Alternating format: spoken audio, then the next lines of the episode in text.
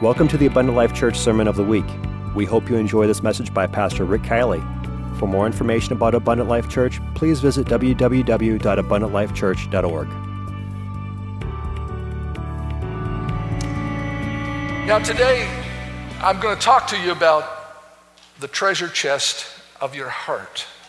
The treasure chest of your heart.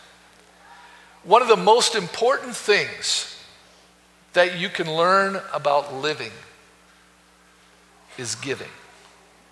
You know, think about it. When you were a child, you thought as a child, you acted as a child. But when you became a man, you put away childish things. Let me give you an example of that. Do you remember Christmas time? What was Christmas time when you were this big? It was about getting. Let's be honest. I mean, how, what am I going to get for Christmas? What about the gifts and the parties and the toys and the things that I want? Am I going to get it? But when you became older, Christmas changed, didn't it? It became a giving time. You were glad to see a smile on somebody's face or, or to meet the need that somebody else had. There's a maturity that comes in living from giving. It comes from giving. Take a look at 2 Corinthians 9 6 through 8. This I say, he which soweth sparingly shall reap also sparingly, and he that soweth bountifully shall reap bountifully. Every man, remember we're talking about the heart? Every man according as he purposes in his heart, so let him give. Not grudgingly, nor of necessity, out of obligation, out of debt, just to be delivered from guilt. That's not why we give. But God loves a cheerful giver. And God is able to make all grace abound toward you, that you will always have all su- sufficiency in all things, may abound in every good work. God loves a cheerful giver. And we don't give because we have to. We give because we want to. We give because we want to. And you get to choose whether you're going to give sparingly or bountifully. And it comes back in the same manner. Comes back in the same manner. Now let's take a look at um, Malachi for a minute. Malachi chapter 3. While you're turning there, let me say this. The first thing that everybody needs to learn is about a relationship with Jesus Christ. We need to experience the salvation of both a Lord and a Savior in our lives. That has got to be number one on the list. What I'm talking to you about today, talking about giving, is after that. We don't teach these things to people that don't have a relationship with God. But God has established principles in His Word that He blesses. And everybody needs a place to begin from. Now, let me read this to you from Malachi chapter 3. Verse 10 says, Bring ye all the tithes into the storehouse, that there may be meat in my house. How many of you have a house? Okay? I don't know where the rest of you are living. We're running out of room at our house, but surely we could take a few more. But we all have a place. We rent, we own, or the bank, and we share. but we have a place to live, and we have to take care of that house. We have to take care of all of the responsibilities involving a house. But God says, I have a house too. Now, this is God's house. You're the temple of the Holy Ghost. That's how we can distinguish between the two. But this is God's house. So, do we have a heart for the house? Do we have a heart for God's house. You walked underneath a sign when you walked in today. You've been walking under it. We may have to move it around every once in a while, but we need a heart for God's house.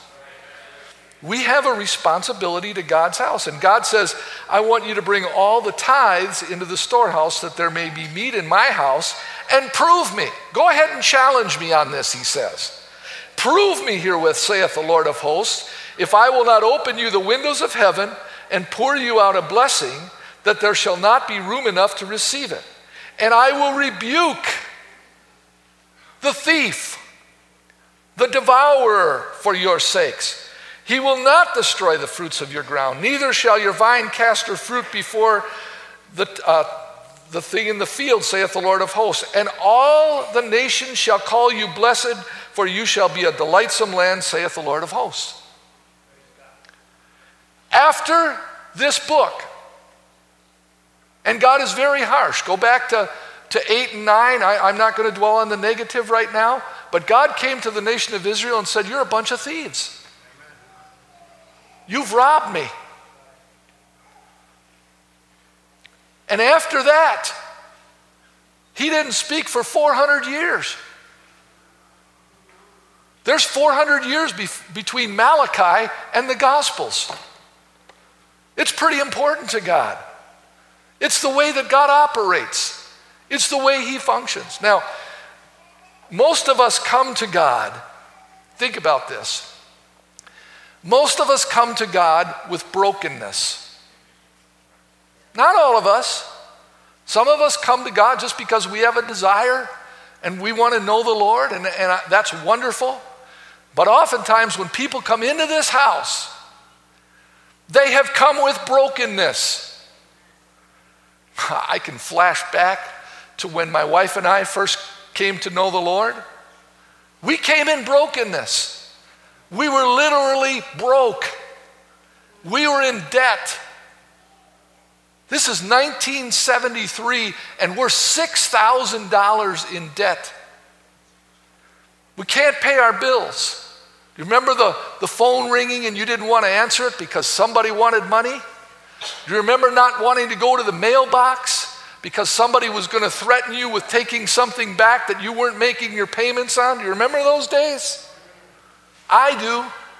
That was part of our brokenness. Our marriage was broken.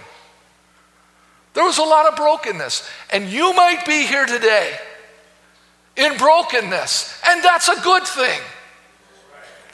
I'm glad for it now because that's what it took to bring us to somebody that could heal us, somebody that could save us, somebody that could bless us, somebody that could provide for us and protect us.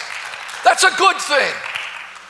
So we came to God and, and we experienced a relationship with God and, and received the Holy Ghost, and, and we talked to the pastor's wife. I got, a, I got a pastor's wife just like my pastor's wife. I remember when we went to Sister Angeline Tamil and, and, and told her, man, we're in real serious trouble financially. And she said, Well, Sister Kielley, put all the bills in a shoebox and bring it to my office. And I was embarrassed. As a man, I had so much pride in my life. I didn't want to do this. And you know, the number one problem was not her, it was me. Buying things you can't afford on credit, paying interest 18 to 21%. Anybody remember those days? 21% interest on money that you have borrowed that you can't pay back, you aren't even attacking the principal anymore. All you're doing is paying interest. You're never going to get out of debt that way. But we were so desperate and we needed help. And we went to Sister Tamil with our shoebox. And she sat there and sorted out all these things and came up with a budget. And she's scribbling and writing things week one, week two, week three, week four. And then she looked up and said, Now, the first thing you need to understand is that everything belongs to God. When Jesus, before Jesus fed 5,000, what did he ask for? Everything they had. He said, You go out and find everything they've got and you bring it to me. We come to God with everything we've got. We are now stewards, we are not owners. Everything we have, we have because every good and perfect gift comes from where? It comes from above. And she talked about tithing. I did not receive that well. Oh, listen, when you can't pay your bills and you and you're going to give God the first 10%? Are you kidding me? How's that going to work? We had a cute thing happen at our dinner table the other night. We have dinner somewhere around 5, 5.30 every night, and the whole family gets together. Um, and we sit down and we talk about the day and whatever, you know, subjects come up that we can talk about as a family. And the other night, my grandson Troy said, I got a problem. What's the problem? The government is taking 25% of my paychecks. 25%. That's a whole lot more than 10, folks. Do you know where the government got that idea? They got it from God. Abraham came up with an idea. Listen carefully now. Listen, because I'm my goal is to bless you today. My goal is to bless you. Abraham said, You know what? I'm going to give God the first 10%. God was so impressed with that that he said, That's a principle that I'm going to bless for my people. And from that time to this time, God has continued to bless that principle. He even confirmed it in Matthew 23 and 23. He blesses that principle. At least he does for me. I, maybe there's two or three others. That, has that worked for anybody else? Oh, okay, all right. So he blesses that principle. The government comes along and says, pretty good idea. Let's have a percentage of people's income be taxed. Now they're up to 25, and some of you are paying more than that. That is Caesar's money.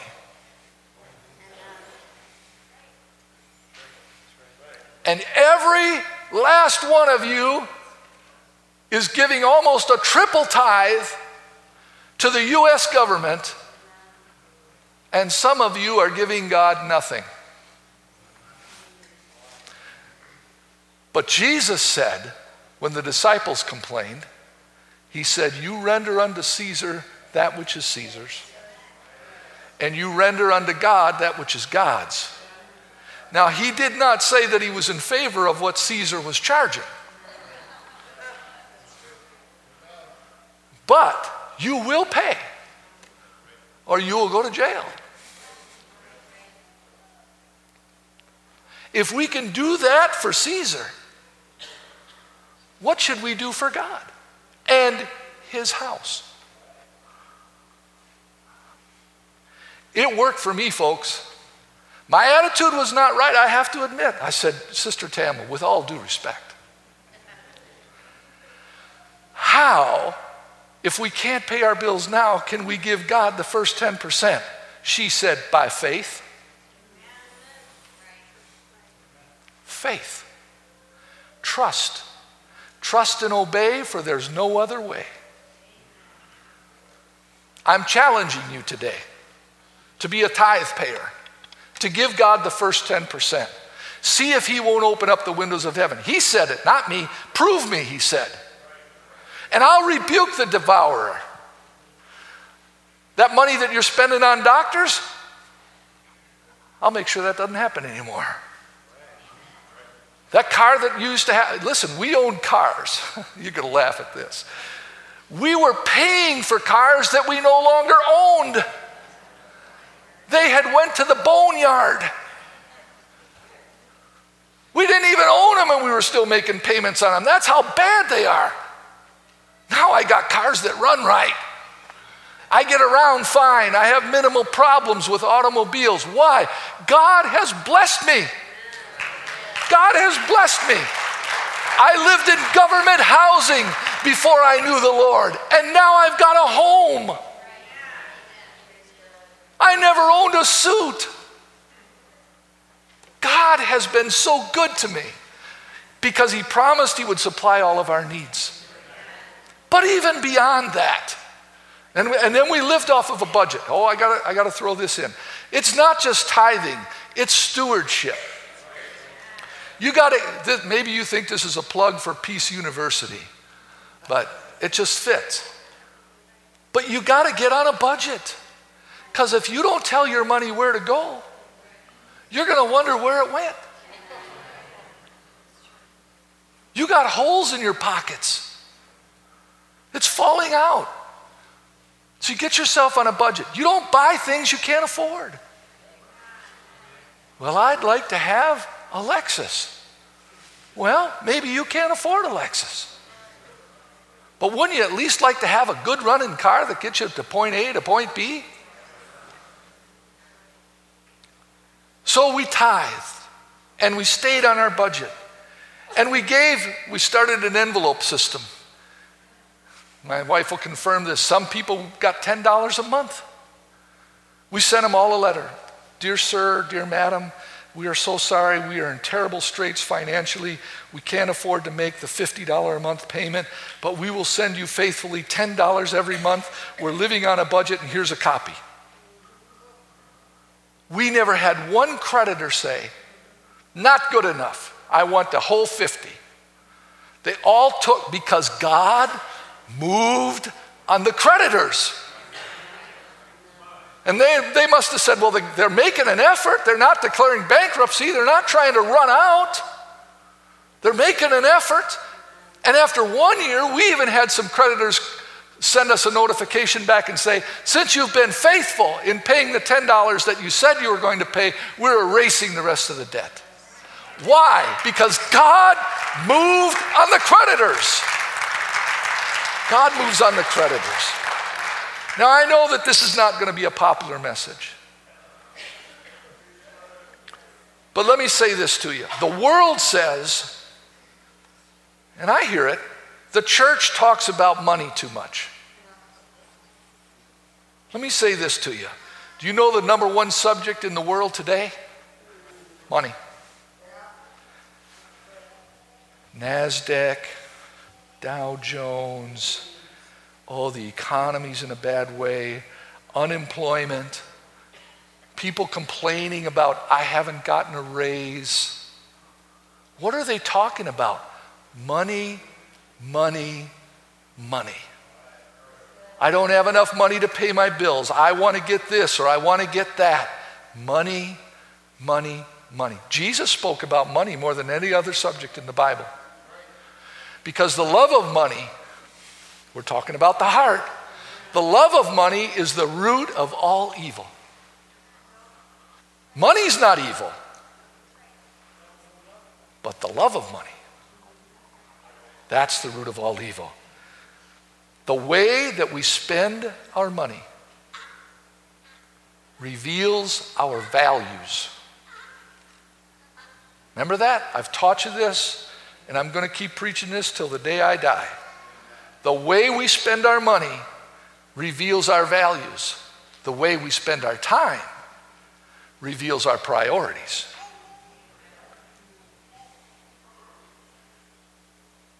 Let me give you a see, our problem, our problem is a misappropriation of funds. That's the problem we're facing. I'm struggling financially. Okay, well, how are you appropriating your funds? Where's God in your budget? Where are your creditors in your budget? Don't give God the last, give God the first. If you think that you're going to pay God at the end, it'll never work. You give to God first. Let me talk to you about attitude for a minute. One day, David goes to Samuel. Samuel is the prophet, the pastor of the king. And he says, Samuel, God, I, believe it's in me to build the temple. I want to build God a house. And Samuel said, Well, that's very admirable. But I need to talk to God about that. And so he goes and talks to God, and God says, You go back and tell David he cannot build me a house because he's got blood on his hands and he's a man of war. Tell him he can't do it. So Samuel goes back. Now, if you're the pastor or you're the prophet and you have to appear before the king, that's a tough duty. But he appears before the king and he says, King David, I spoke to God about your request, and God said no. No? Why would God not let me do something like that for him? Because he said, You've got blood on your hands and you're a man of war. He said, Your son will build it. David wasn't very happy about that. But he didn't shoot his mouth off. He didn't get angry at God. He didn't get angry at Samuel. He composed himself and he came back to Samuel and he said, Samuel, God said, I can't build a house. Samuel said, That's correct. Did God say, I couldn't pay for the house? And Samuel said, Well, he didn't say that. He said, Well, then I want to pay for it. Is there anything else I can do? Did God say that I couldn't organize crews, get materials together? What, what did he say I couldn't do? Samuel said he didn't say any of that. He just said you couldn't build the house. Then David said, I'm going to pay for it. Are you hearing what I'm the attitude of David today. What an attitude. He could have got an attitude and said, Wait a minute, Samuel, do you know your place? I'm the king here. I want to build a house, I'm building the house. Nobody tells me what I can and can't do. I'm the king. He didn't get that attitude. Even if I can't build it, I'm going to pay for it. I'm going to contribute to it. That's an attitude, folks. And God blessed that. That's one of the things about David that God loved so much was his attitude. He wasn't a perfect man. He made mistakes and you know about them. But when he realized his mistakes, he would humble himself and do his best to get it right with God and the people that he had hurt. That's an attitude. And he had an attitude of generosity, and it was throughout his life not just on this occasion. Now, his son, let's take a look at his son here. Solomon did not learn well from his father's example. 1 Kings chapter 6 and verse number 38. Now, Solomon has built the house, and this is what it says In the 11th year, in the month of Bul, which is the eighth month, was the house finished throughout all the parts thereof and according to all the fashion of it. So he was seven years in building it. It took Solomon seven years to build the house of God. Now, we have chapters in the Bible so that we can find things more quickly. But the very next verse, which would be 1 Kings 7 and 1, says, But Solomon was building his own house 13 years. And he finished all his house. Seven years in a building project. Finally got it completed, but spent almost twice as much time on his own house as he did on God's house. No wonder when you, when you read Solomon's writings, you see this vexation of spirit. Vanity of vanity, all is vanity. Because he looked back at his life and he saw that he majored in some minors. He had some accomplishments, but he did some things that took too much of his attention and too much of his time. If you continue to read that chapter, he's in one building project after another. Even after the 13 years of his own house, he just keeps building things. And he's vexed by it and takes a look at the end of his life and says, I've majored in minors. But let me share this with you about David. 2 Samuel chapter 24. Those who give won't want, and those who want won't give. But 2 Samuel 24, let me explain to you what's happened here.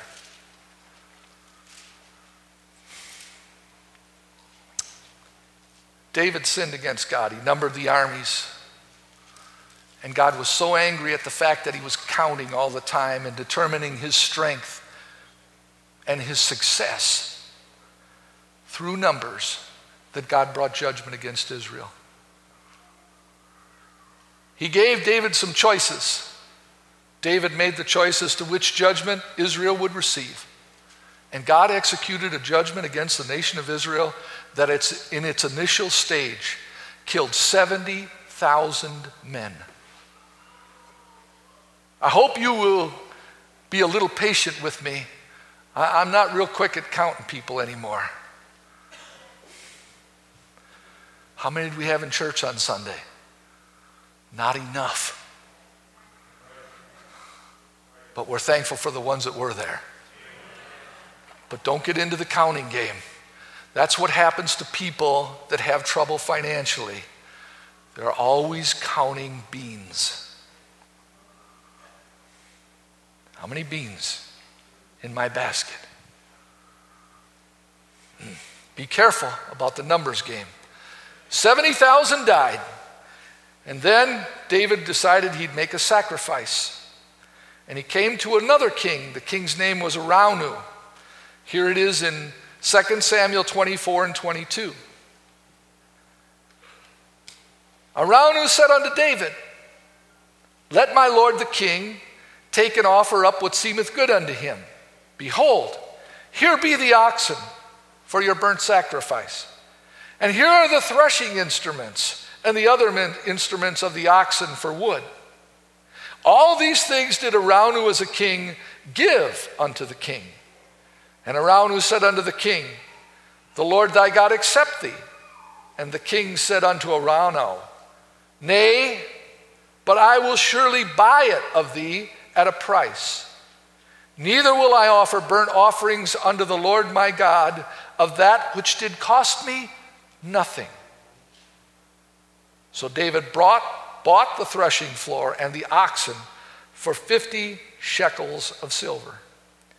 And David built there an altar unto the Lord and offered burnt offerings and peace offerings. So the Lord was entreated for the land, and the plague was stayed from Israel. Let me make sure you understand what's happened here. David comes across another king. He's got the perfect place for the sacrifice. He has a threshing floor, he has the instruments of sacrifice, and he has the oxen for sacrifice.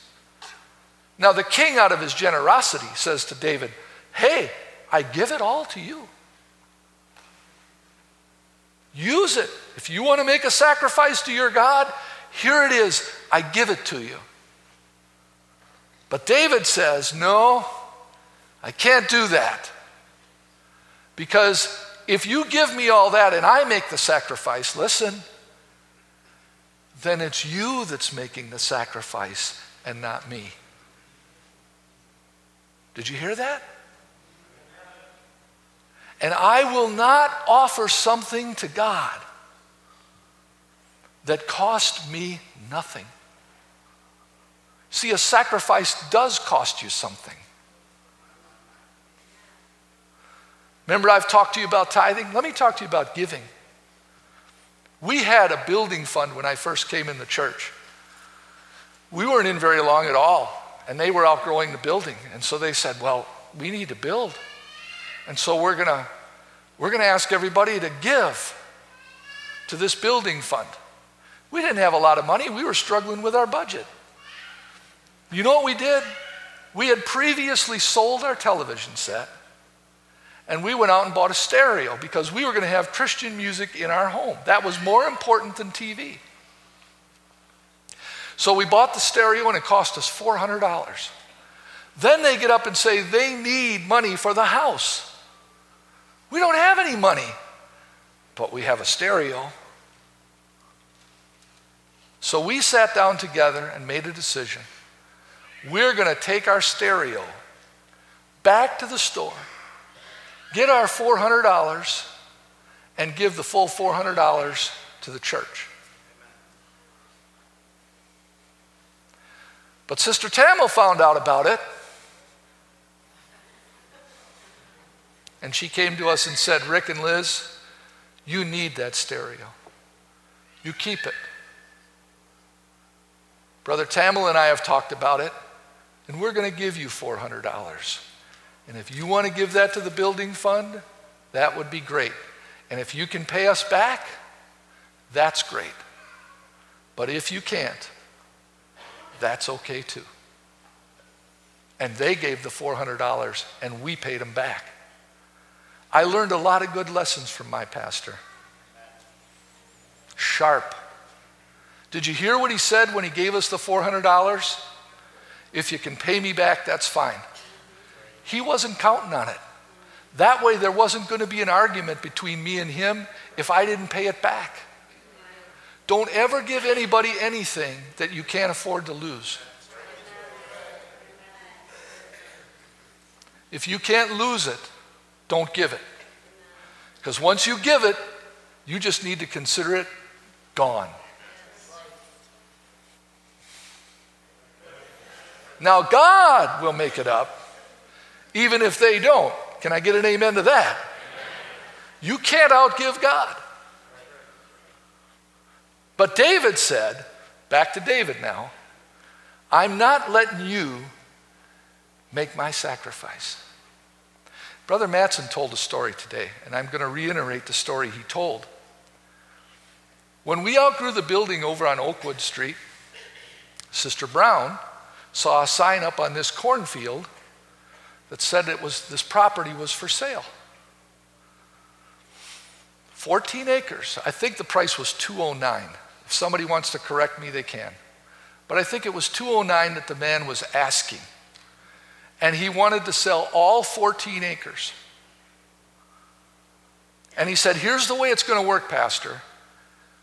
You get a one time bid on this property. There is another church and some other people that are interested, and I'm taking the best price.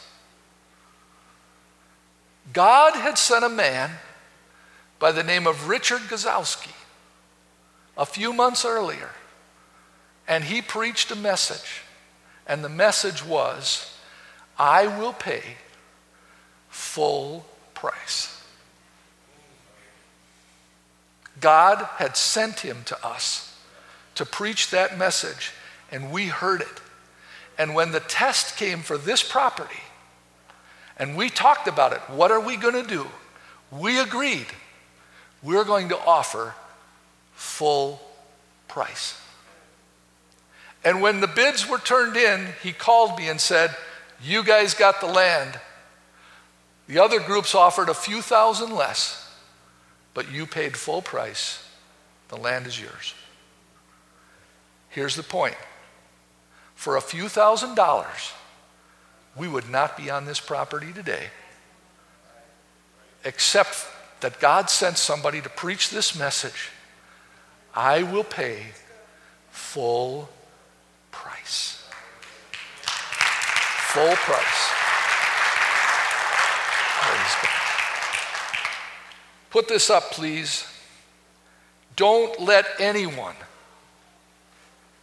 make the sacrifice that God asks of you. Don't let Araunah make a sacrifice for you. You make the sacrifice. And when you do, the plague, the problems, the things that have come against you, they were lifted after the sacrifice. After the sacrifice. Because it was in David's heart to pay full price. Let's stand together. So, who is the steward and who is the Lord of your heart and of your finances? We're going to find out. Because God is not looking to curse anyone. We'll say it again. God is not looking to curse anyone. He's not looking to make anybody sick. He's a healer. He's a savior. He's a provider. He's a protector. And if you know that, give of your time, give of your talents, give of your finances cheerfully unto the Lord. I remember one of the first things I learned when I came into the church back at Parkway. They didn't have a budget for teachers, and we've got Sunday school teachers and home Bible study teachers. And we went out and bought a lot of our own materials. We didn't go to the Sunday school department and say, hey, can I have 20 bucks? We went out and bought it on our own. I remember the first home Bible study chart. I bought my own. I bought a teacher's manual. I bought an easel. It was mine. I felt good about it. I was investing in my ministry. And God loves a cheerful giver. Jesus, I pray today for those that are here that are broken. Maybe they are where we were. Thank you for listening to this Abundant Life Church podcast. We pray it has strengthened your relationship with God and will continue to be a light unto your pathway to heaven. If you have any questions or comments regarding this podcast, please telephone our ministerial team at 262 965 5177 or email us at info at abundantlifechurch.org.